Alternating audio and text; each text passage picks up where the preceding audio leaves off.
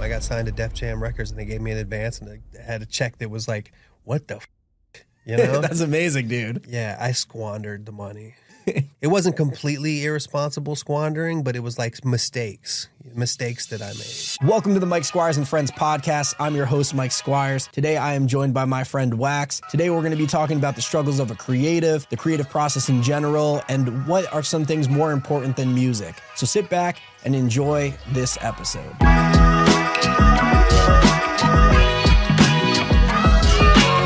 Wax, I need to know.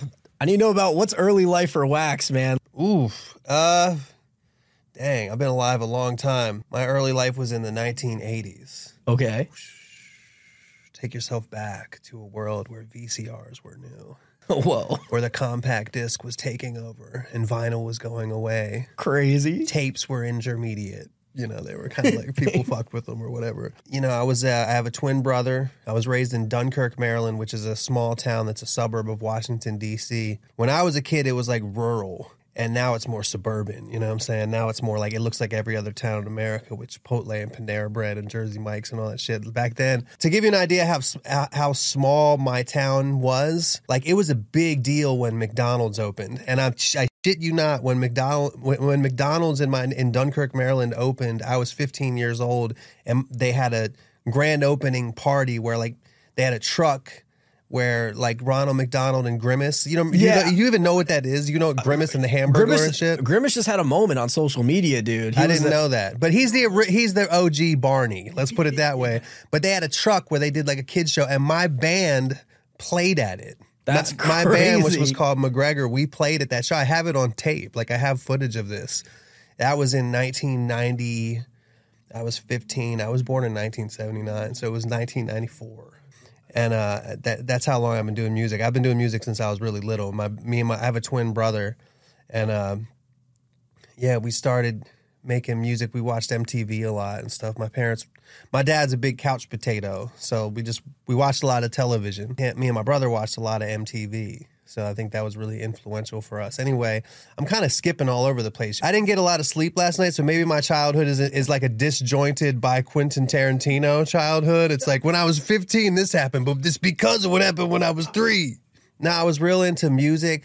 I was a I have a twin brother and an older sister. We're all adopted. So like me and my brother we're adopted as a team. You know, we're identical twins. We're blood related. But uh, that was kind of interesting. An interesting thing about being adopted is when you're a kid, it doesn't seem like anything. I mean, I think it would be different.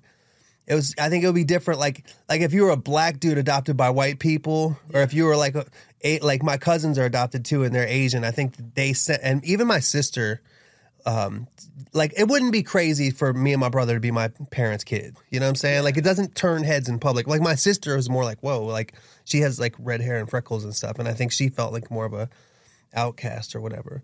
But it's funny being adopted, like it seems so normal when you're a kid, and it is normal. Like my parents are the shit. But like when you get older, you start to like as I get older, I start to see the bigger picture of life and whatever, and you and you start to be like, oh, that is different than the normal people. You know, when you're a kid, you think everybody's situation is kind of like your situation. Yeah, it's hard to tell the difference because you don't know what they're going through because all you know is your existence in your little bubbles. Yeah, you just think they're like you. Now, uh, now I'm at the age where everybody I know is a parent. I'm about to be a parent, so you realize that th- we don't know what the fuck we're doing. Nobody does. Can we talk about that? How are you feeling about, you know, becoming a dad? I, it's gonna. It's less than two months. Uh, it'll be my first kid. I'm an older dad. You know, my wife might get mad at me, but I, I apologize in advance. I people like people know that I'm about to have a kid, and especially people that already have kids. They're like, God, you must be so happy and so excited, and and, and I'm not.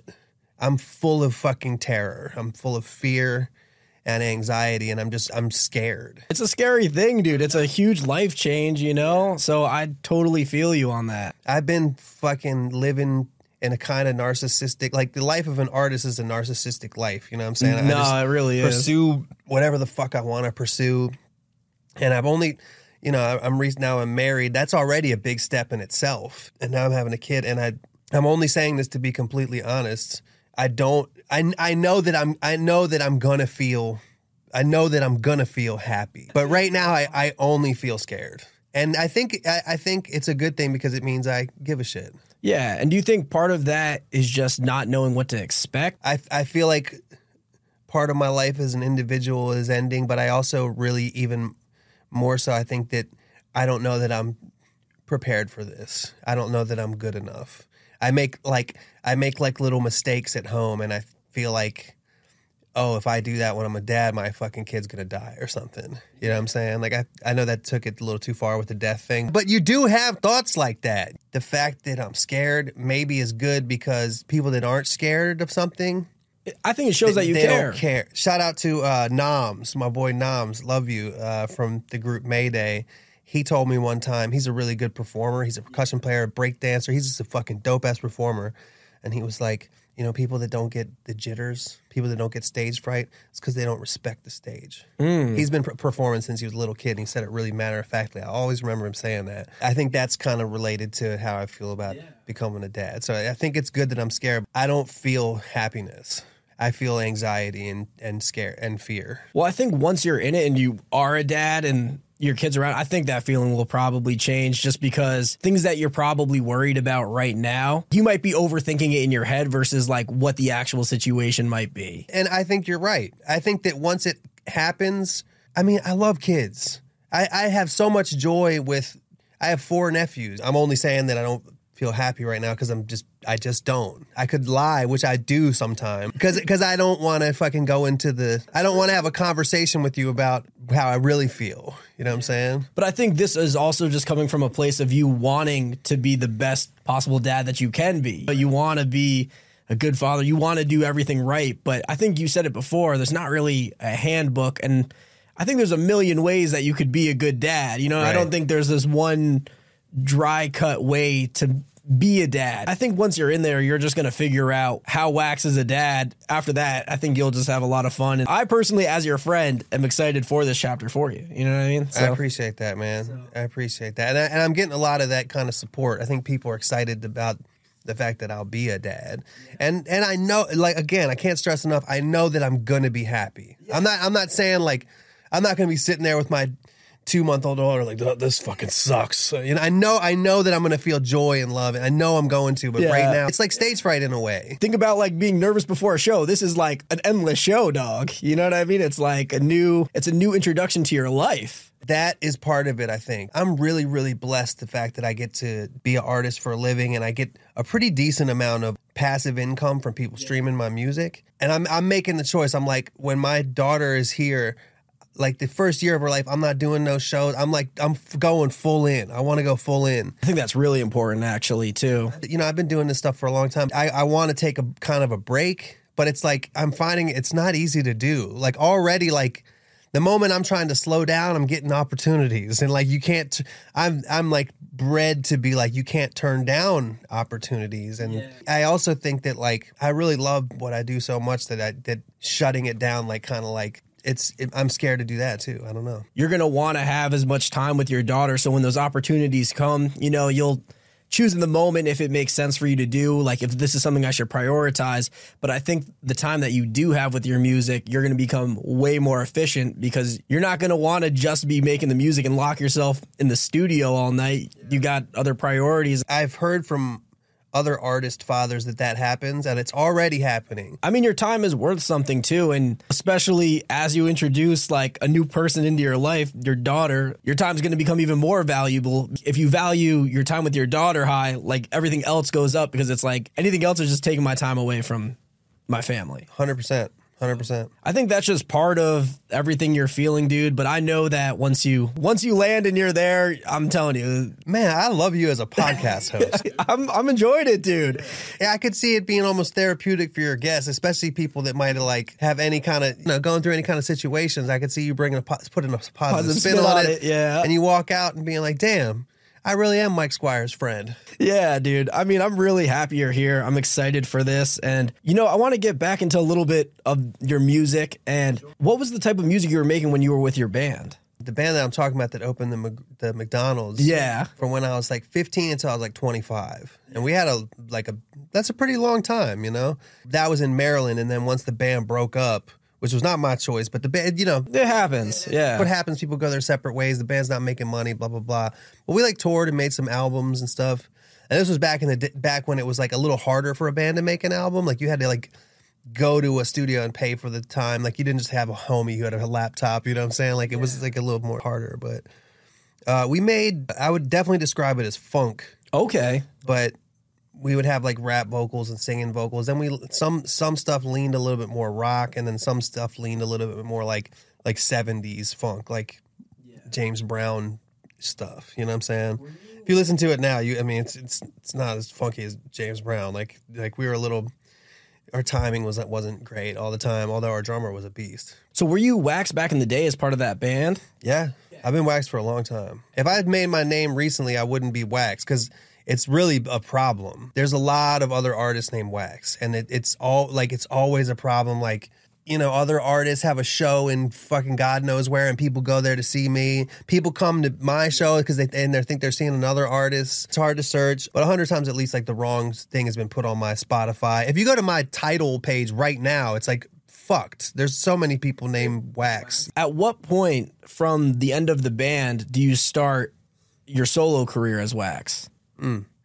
Well, I made a, I made like an album as Wax when we had the band, but that was like 2000 or something like that. And 2004, when the band broke up, I was like, you know what? I'm not going to pursue music. And you got to understand that at that time, and and from where I'm from, it's really a really really difficult dream to achieve realis- realistically to make a living off music. Uh, it seems like you would have to get at least get a record deal or something, you know Especially during that time too. it wasn't it wasn't like now where you have YouTube and TikTok and all this shit where you can like actually make you could just live at your parents' house and make something that the world can see. You know what I'm Yeah. It wasn't like that. It was different. Where I'm from and when I'm from, like people on TV and shit at that time, like you might as well have been on Mars. Like that's not that's not an achievable dream. You know what I'm saying? It was very seemed very difficult. So I tried to stop, you know? And then uh, in 2006, I moved to San Diego, just not to do music, just because my girlfriend at the time got a job out there through a friend of a friend. And I was like, kind of young, and I was like, fuck it, let's, what, what else I got to do, you know? I'm, I'm always working on music the whole time, because I, I would do music if it, if nobody listened to it. It's a hobby, you know what I'm saying? I do music the way people play golf. It's your passion, dude. Yeah, You're I love, passionate about I love it. making music, and I always have since I was a little kid. So, like me and my brother made this album, the Wax and Herbal T album, Grizzly Season, which is on Spotify. Me and my brother made this album, and it was kind of like just it wasn't really like it was. Uh, you always hope that it's gonna somehow blow up. This is like MySpace days, Yeah. you know. So you're starting to see the internet like kind of being like more powerful, you know. Yeah. And um, I was going through some shit. My girl and me broke up. She moved back to Maryland. I was just I was in San Diego having fun, but I was working construction. I was really, really, really uh, partying a lot, but I wasn't um, doing anything that I thought had a good future to it. I decided to pursue. I, I decided to go back to school. I, I signed up for the Los Angeles Recording School Okay. which is like an audio engineering school in LA. And I moved to LA. I didn't know one single person in Los Angeles. I never even, no, I think I'd traveled, I think I'd like traveled through Los Angeles once before. But uh, I basically was like, I need a new start. I'm not doing anything here. Let's go. And at the same time, saw a potential in the internet because Vibe magazine had this contest online where you film yourself rapping and put it up on on their website. Yeah. And people would vote on it. And the winner would get like a record deal and some money or something like that. And I didn't win the contest, but I entered the contest. And a lot of people saw the video and a lot of people liked the video. And uh, I was just like, oh shit. That's what made me and my brother start our own YouTube page. Because YouTube, like YouTube, YouTube, it just dropped. You know what I'm saying? Yeah. that happened at the same time. Us like starting a YouTube page and finishing our album, and me moving to Los Angeles to go to recording school. Because I was like, you know, I try. I've tried. I tried to do construction, landscaping. I have a college degree. I did like office jobs. I did like administrative assistant. I did tech support at a hotel software company. I tried to sell. I sold mortgages for a while, and I did all this stuff. And I was just like, let me just fucking try to be in the music industry in some kind of capacity. I went to recording school. I wanted to learn, you know, I wanted to learn too. I wanted to learn how to use Pro Tools myself so I didn't have to pay for a studio. I wanted to learn like more about compression and EQ and shit, you know? So I went to school for it. Did you have a moment that was like a game changer for you? I had a couple moments. One one moment that was a game changer for me. When I first started doing YouTube and I started gaining a fan base online, like Yeah. You know, I started a couple little revenue streams. Like I might get a hundred bucks a month from YouTube AdSense or whatever when they started monetizing it. Then I might sell two or three T-shirts. It all adds up. I mean, at first it adds up to fifty bucks, but then like you start to be like, oh, this shit pays my phone bill. Oh, this shit pays like half of my rent. You know what I mean? This is my little, moments are so funny. uh, these contests. A1 Steak Sauce had a contest on YouTube. That's so they were like, make a make a song, make a song for A1 Steak Sauce, and I won the contest. That's so fire. I got a five thousand dollar check from Kraft Food. Bro, that's honestly a flex, dog.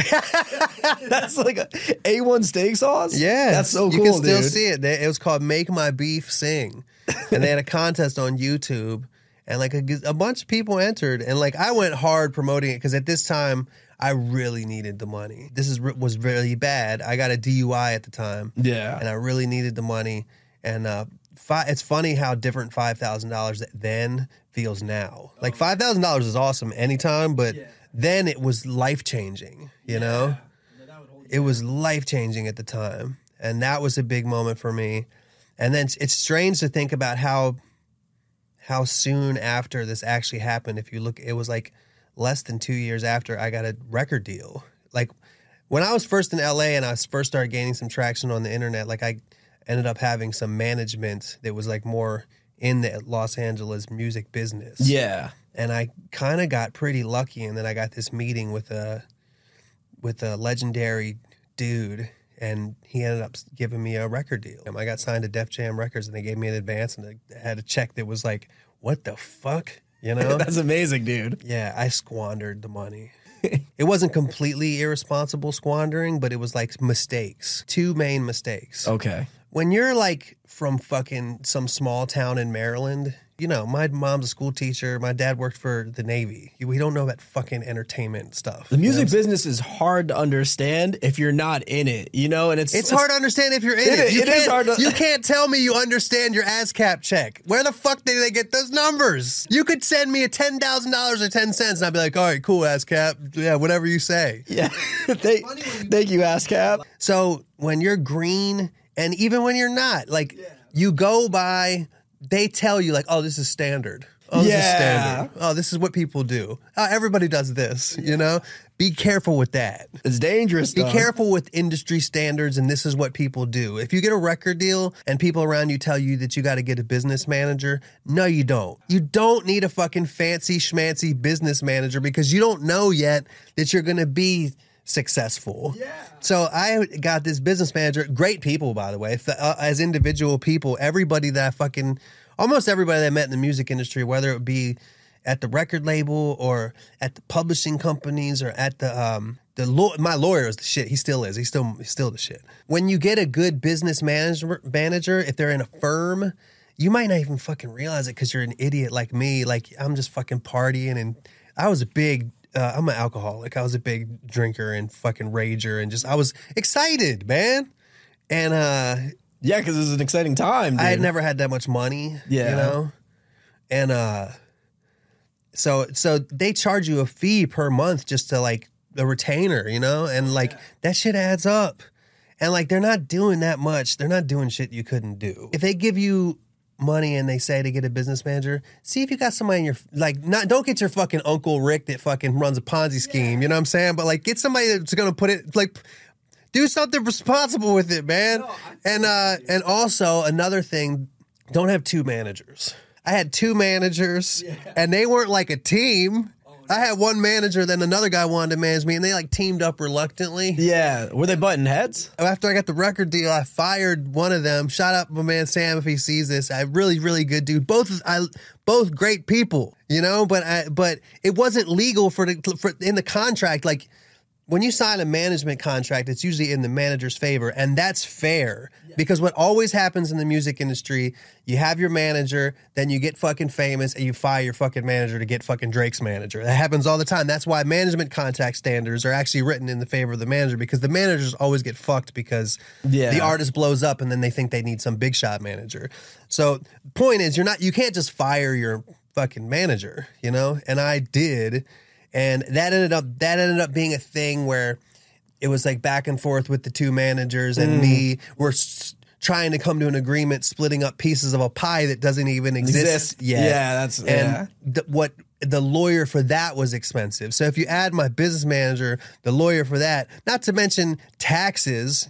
If you get three hundred thousand dollars, you got one hundred fifty thousand dollars. Not even that. Yeah. You know what I'm saying? If you got hundred thousand dollars, you got fifty thousand dollars. Not even that because five percent is going to go to the lawyer, twenty percent is going to go to your fifteen or twenty, however your management costs. So like by the time your hundred thousand dollars gets back to your fucking pocket after the lawyers, managers, taxes, you got about thirty five. Do you still work or are in touch with any of them? No, the manager that I that I didn't that I stayed with for a long time. Yeah, we don't really talk, um, but we're we're definitely still friends. And if we got together, we have we like we still worked together for years after that, and we traveled the world and had a lot of success. Honestly, like even after like I wasn't with that record label, we I, like I I had like a hit song in Europe. You know that song Rosana that yeah, I, have? do. What was that moment where the song went? that was a moment when you describe moments because like i didn't really have a like my i did get a record deal and shit but me like being able to survive off music was really quite gradual it wasn't Yeah. it didn't really feel like a moment um but that was a moment the long and short of it is that i made a we did a music video that was kind of like funny clever and sexual and- Yeah. and, the music video for this song uh blew up it got it got like millions of plays in a in a weekend That's crazy.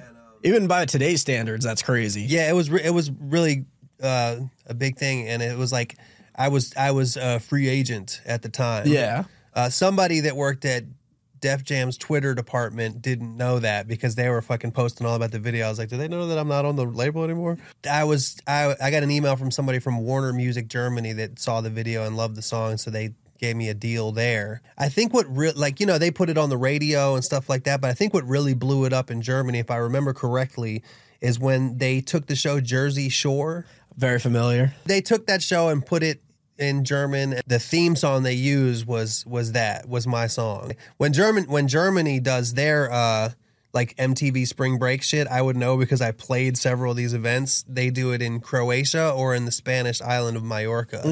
And then in 2013, when my song blew up over there, it was crazy because it wasn't just a viral thing. It was like it was pop. Like like they signed me to Warner Music Germany, and it was the number one song in Austria. It was the number one song for four weeks in a row on the Billboard chart, and it was above uh, "Get Lucky." That's Yeah. crazy. and it was fucking nuts. And and I would go over there and do like "Good Morning Germany." I would do all these shits that was like some mainstream shit. So I like like one. I'm like a one hit wonder in the mainstream world in some of those countries from 10 years ago. I too had a song go viral in Germany. Here, I'll run it all the way back. So we released this song, you know, just SoundCloud, not even Spotify yet. And I emailed it to a bunch of YouTube pages. I, I sat there probably without exaggeration, like 250 emails. And one of the YouTube pages was this page called Swaggy Tracks. I recently went to go look up the email because I was just curious. Swaggy tracks. Swaggy Tracks. That's really funny. Yeah, and one I went to go look at the email recently because I was like, what did I say to them to uh like get them to post it? Because I don't even remember what was like my pitch on this. So I went and it was just like, oh, here's our new song coming up. Like, I hope you like it. Lo and behold, they post the song and it ends up doing like hundreds and hundreds of thousands on their YouTube channel. Dang. Yeah, and at the t- like this is 2017. What song is this? This is a song called uh, "Come Home," and we had no idea that this it happened so fast. And I'm just assuming that this is how this happened. Like I don't know 100, percent but because Swaggy Tracks posted it, then this soccer page picked it up, and the soccer page like millions and millions of views on this soccer video using our song. And I went to go look and see where the soccer page was based, and they were based in Germany.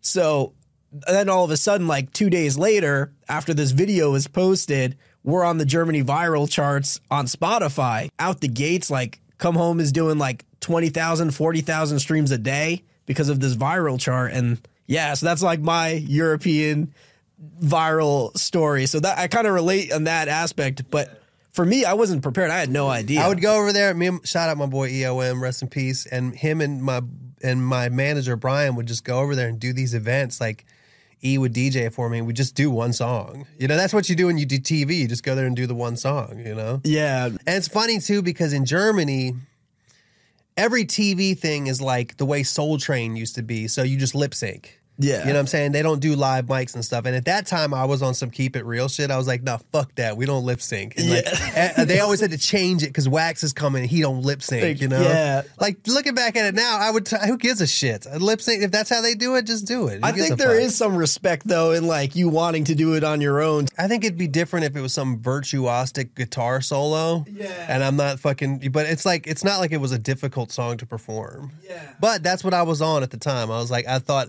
I think, you know, honestly, it's, it comes with age and sobriety. Like, I don't care what people think as much now. Yeah. I'm less worried about people thinking that I'm good or people thinking that I'm quote unquote, uh, I guess keeping it real for lack of a better whatever. You know what I'm saying? Like They're gonna think what they're gonna think anyways, regardless of if you are. You know people what I are mean? gonna think what they're gonna think. You're exactly right, Squires. That's exactly what you're exactly right. You could be doing everything perfect, but it doesn't matter. You could be the nicest human. Does not matter. They're gonna see one moment, they're gonna judge your entire life based on one line in a song, you know, and like it's weird because they don't know you. They don't know anything about you really. They just know what you show them. I was always worried about doing well and being good and like now I just want to have fun. You know, fuck it. Who cares? And that's more important, dude. And you and you'll do better with that attitude. Yeah, because the whole reason you do music is because you love it. And the last thing you want is like all these outside factors kind of poisoning that love because then you it'll make you not want to do it. That's not a world you want to live in. You want to be able to create freely and put out what you want to put out without feeling judged, feeling all the pressure of outside. So That's really interesting, man. I see a lot of artists, they stop creating for them, they're creating for others, and then they lose the love and then they don't do it anymore because they just they lost that spark, dude. Not good. It's tough. I, I feel like it's tough nowadays because people are always feeling like they're creating for others. Because it's really easy nowadays for people to see what other people think of them. Even at a lower level, like your first YouTube comment, you fucking suck. It's your first thing that you see. Where where back in the day you might maybe you'll see like if you do a show you'll feel it you know Yeah. and you have to suck a little bit you have to get over It's people part of the saying you game, suck it's part of the game but nowadays people are creating forget others for the algorithm.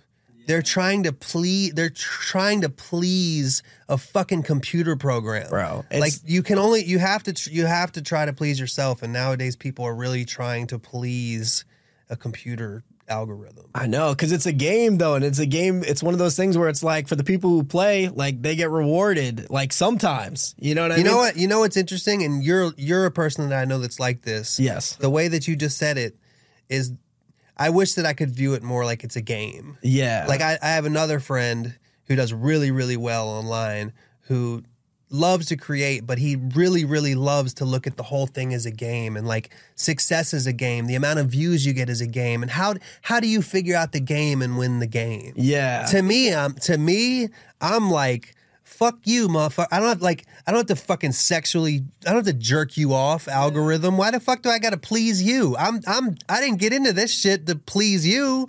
I got into it to please myself. You know what I'm saying? I'm I'm jerking off. I'm not fucking you, algorithm. Oh. No, no, you're good. You're good. You're good. First of all, the music you have to be making is good. Like that's like without being said. Like that's like thirty percent of the battle. The other seventy percent is like all the content, the promoting it. Like, and especially if you're an independent artist, you got to do that yourself. Like it's your responsibility to do all these things, and it's just the name of the game right now. And it might change. It's I mean, you know, music, it's constantly changing. Like the game is so different than what it was even five years ago. I'm less into the game Yeah. than, I, than I was. I think I was a little bit more into the game a while back. I told you that I started as a child. Yeah. Being an artist is being a child. Yeah. What you said about judgment and people, it's free of judgment. You just have your crayons and your coloring and you're a child. Being an artist truly is being a fucking child. And that's why artists have managers because being a manager is being an adult. A man is not, it's a man Yeah. manager. You know what Yeah. I'm saying? That's why these things exist together. Now, when you get older or when you manage yourself, you might have to be like, I'm a child here and I'm an adult here. Yeah. You know what I mean? I, in my life right now, in my personal life, especially with my child, my child about Yeah. to be born, I have to be an adult. I have to be a man. I want to buy a house. Yeah. But really, I just want to be a child and play with the watercolors. You know what I'm saying? So I'm trying to reconcile those two worlds right now the child world and the adult world. But the older I am, the less I want to do. I don't. I don't want to read the comments. Yeah. I don't want to fucking play fucking please the algorithm, but I have to. yeah. I have to I want to I I don't want to I want to do whatever I want to do and I don't want to fucking worry about pleasing the algorithm, but I want to buy a house. And I want to buy a house in San Diego. It's expensive. You know what I'm saying? Part of that is playing the game as an I artist. I have to play the game a little bit and it's and it's and it upsets me sometimes, but but I'm trying, man. there are plenty of artists I know that thrive off of different aspects of their life. You know, all of those connecting points all come back to like, you know, content and pushing on socials nowadays, especially if you're like just getting your skin in the game now. My boy Davey used to always say because I was my boy Davey is like a brother to me. Like I Yeah. lived with him for years and we made a bunch of music together. He's like he knows me just as good as anybody. But uh, when I used to have days where I was down because I'm I have a lot of them. Uh, he would always be like, and I'd be like, I gotta go do this. I gotta go to fucking that and fucking that, and be like, hey, you don't gotta go. Yeah. you get to, To go. go. Mm. You get to go. I know that people have said that, but like he, when he said that to me, I was like, it, it helped me some days. Yeah, because it's a like at the end of the day, like being able to live as an artist is like It's, a, ama- it's unbelievable. it's a huge blessing, dude. Like there's no greater feeling. I think it's important not to take it for granted. Like your Davey said, dude, you get to do this. Like it's a privilege, you know? Like There's so many people that would love to be in my shoes in terms of the money that I make as an artist. Yeah. There's so many people that would be like that their goal is what I got. But you're always looking up. You're never looking down and being like, "Oh, thank God I'm not where I used to be." You're always looking up at the next ladder, you know? This is a perfect example. I used to want to pay my rent. Guess what? I pay my rent.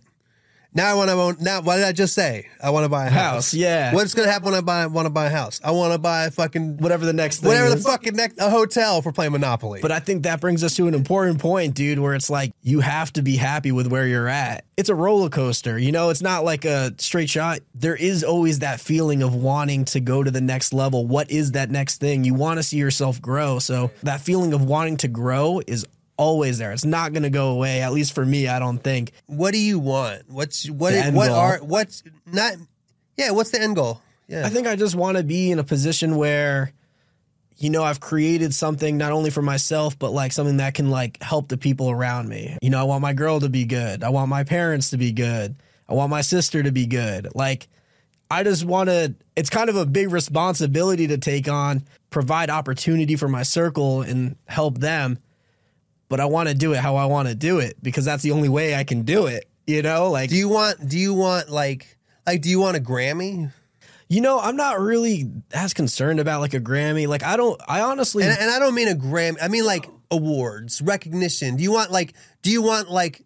Do you want your people that you look up to to be like he's dope? You I don't, I don't care about, recognition. I guess. dude, I don't care about praise. I care about being happy because that's a battle in itself, dude. And especially being a creative, like, you know, one thing's going great today, it's all falling apart tomorrow. I, I just want to get to a point where I just feel like I'm very content. I'm happy. If any of that stuff happens, like if there is praise, like I'm obviously not going to be upset. It's not my focus. My focus is you know, creating a life that I'm excited to live and really happy to live, and also being proud of the art that I'm creating. Like, I really want to create something that, you know, people enjoy and they take into their own life. And I like seeing what I create affect people in a positive way and get people excited about like their own lives or however they listen to my music, you know? So that's what's important to me. I'm glad that I'm talking to you today. Um, and I needed this. For you, what's your like driving factor? What's your motivation to like do all this? Like, what's the thing that gets wax up and just like,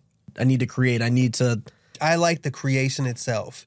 And this week, for example, I was writing some song ideas, and they were actually completing, half completing the ideas that I said at last week. I was on vacation with my wife and had these ideas from the voice memo. yeah. And um, I don't think I don't think financially, uh, career wise, I don't think anybody will even hear these ideas. I don't think they'll do anything for me.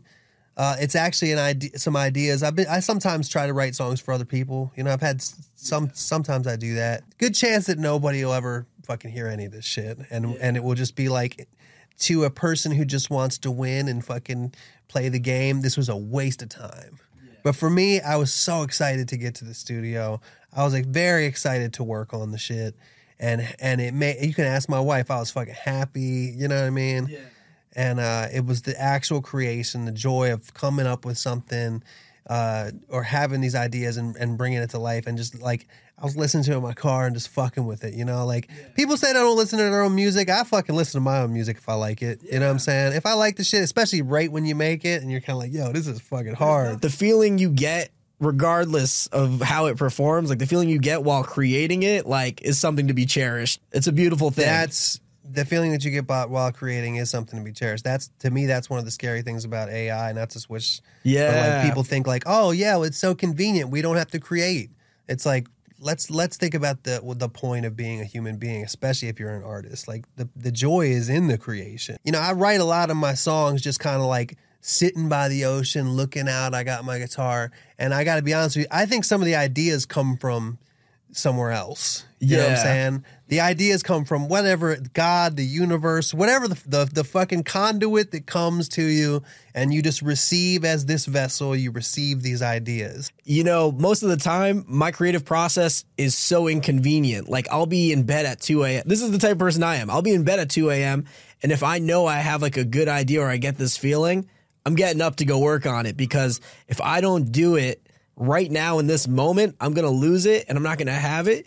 And the reason why I continue to do it is because a lot of my best ideas come out that way. Most of my best songs come out where I'm like, oh, I need to do this right now because I'm feeling like it's a feeling, you know? And I guess there's kind of a like it relates to what you're saying where it's like I don't know where it comes from, but But you can feel it. yeah, it's a Yeah, feeling. people call it waves. It feels like a wave rushes over you. Like, like if you're a rapper and you write verses, especially if you just write verses where it's like the whole point of the verse is just to be clever and fucking interesting or whatever, like where it's just like braggadocio shit.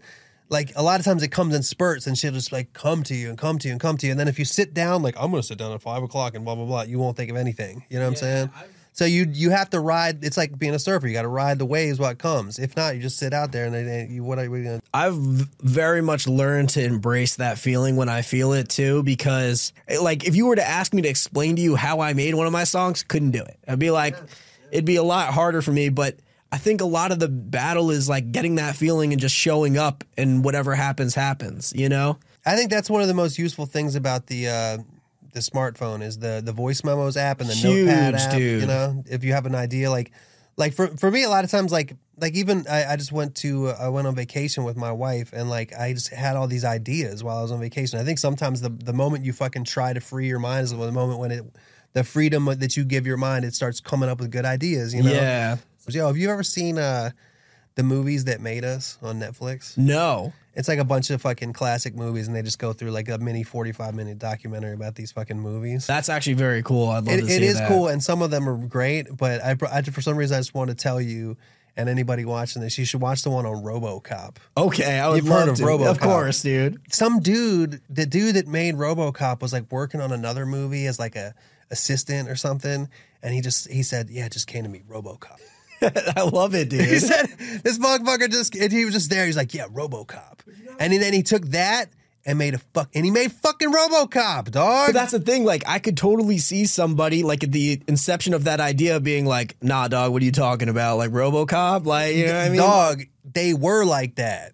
People thought people didn't. People weren't into it. People didn't want to fund it and all that shit, you know. But he got it made, and now it's RoboCop, and we're talking about it when it, you know, way way later. And it was a fucking great movie, but it was uh You got to trust your gut, dude. he just he just thought of it and then how many times have somebody had an idea like that and not done shit All the time, dude. all the time Me three times a day, so at don't, tell, least. so don't fucking tell me that all you need is a good idea no, think about the teenage goddamn mutant ninja turtles man think about how crazy that sounds i got an idea like that right now yeah, i'm trying and and i got a homie that's gonna help me and we're gonna try to actually do it because Jordan, i've had a bunch of ideas that i don't fucking do or i do it once and then give up you know what i'm saying I say pursue the crazy ideas because I think playing it safe all the time doesn't really, you know, connect with people because I think when you start saying like some of like how you're really feeling, you'll find that you connect with a lot more people. Right.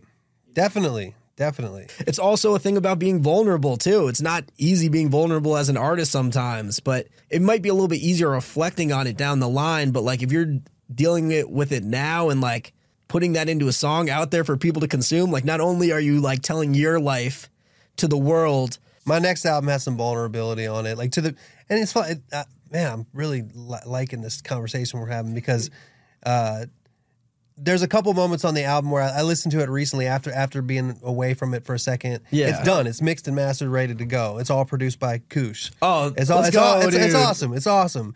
But it's funny. There's some moments on there where I'm like, damn, like I'm. That sounds really like soft, and, Yeah. and weak and like emotional. And I think the fact that I even I feel a little bit like weird to put it out there is probably a good thing. You know what I'm saying? That, that there's because it's honest. You know, I think what's going to happen too is that you'll find a lot of people relating to those moments, like maybe more than you anticipate. Whatever you're talking about in those songs, there's a lot of other people that are going through that too. I think there's actually something really powerful and strong about those moments. The fact that it may help people with their own situations too, and you almost become a voice for their for their situation. yeah, like when you when you put your opinions out there, I think it's important to put your opinions out there. But it's like, for me personally, like I don't really feel like arguing my side of the thing all the time. Yeah. Because maybe this, I could never be a politician because God forbid I actually like can see both sides of arguments. You know what I'm saying? Sometimes I don't. I don't feel like even having the argument. You know what I'm saying? I don't feel like having the stress. So it's nice to just you know if I put out a song, I can just say my opinion, and if you're like I disagree with that, I can be like, all right, fine. But I think that's the beautiful thing about art too. And what's even crazier is not only will you say your opinion and put it out there, but it's going to be perceived many different ways. So it's like not only there's like an endless branch of like what you're saying, you That's know, funny. Yeah. because you could say it one way and then, you know, it- because people relate it to their own lives. Yep. Music to me is one of those careers that you can't do if you're just money hungry. Interesting. I think it's something like as a creative, like an artist, you got to have that thing in you. Even if you're like a business minded person too, there's an aspect of you that is a create because if you're able to create and make something, like you need that. Like you can't just be one sided. Like you need to at least have that creative bug in you to like make something and like you know care enough to learn the whole process of doing it because there is a learning curve like it's not like you just jump in today and you could but you'd have to there's a little bit of learning you got to do Yeah, you have to like the learning. You have to enjoy the learning and enjoy the process and enjoy, I guess, the failures. You know? what I yeah, mean? dude. You honestly, that's huge to it too. And I think how you view your failures, failures, is important too. Because I don't, the way I look at failures, I don't look at them like failures. I look at them as lessons. You know, it's like okay, that didn't work, but because I did that, I learned this, this, and this.